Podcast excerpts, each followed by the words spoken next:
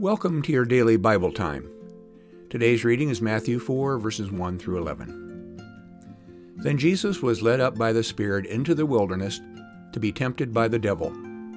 He fasted forty days and forty nights, and afterwards he was famished. The tempter came and said to him, If you are the Son of God, command these stones to become loaves of bread.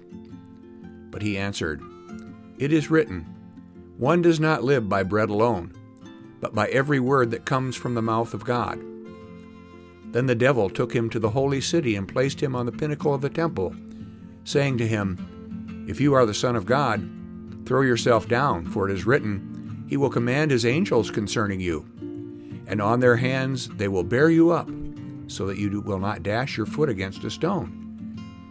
Jesus said to him, Again, it is written, do not put the Lord your God to the test. And again the devil took him to a very high mountain and showed him all the kingdoms of the world and their splendor.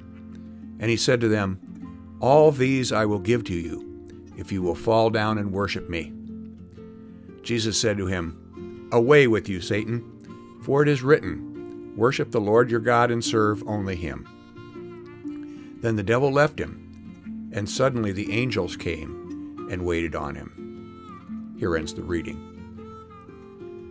Jesus' humanity is put to the test in the wilderness. He's tempted with material goods, challenging God's faithfulness, and the possession of worldly power. He successfully answers each challenge.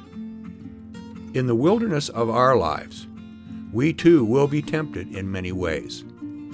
We can turn to the example of Jesus for strength and encouragement to answer our own challenges.